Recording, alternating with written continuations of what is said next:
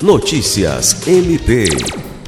Nessa quinta-feira, 2, durante o primeiro encontro de procuradores gerais de justiça e corregedores do Ministério Público da região Norte, foram discutidas ações de enfrentamento à violência doméstica e ao feminicídio.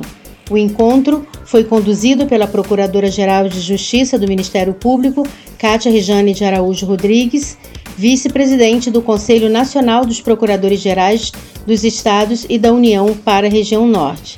No encontro, a Procuradora-Geral fez uma apresentação das ferramentas que integram a nova frente de estratégias para o enfrentamento ao feminicídio no MPAC, entre elas, uma ferramenta de acompanhamento e transparência do processo penal em todas as suas fases.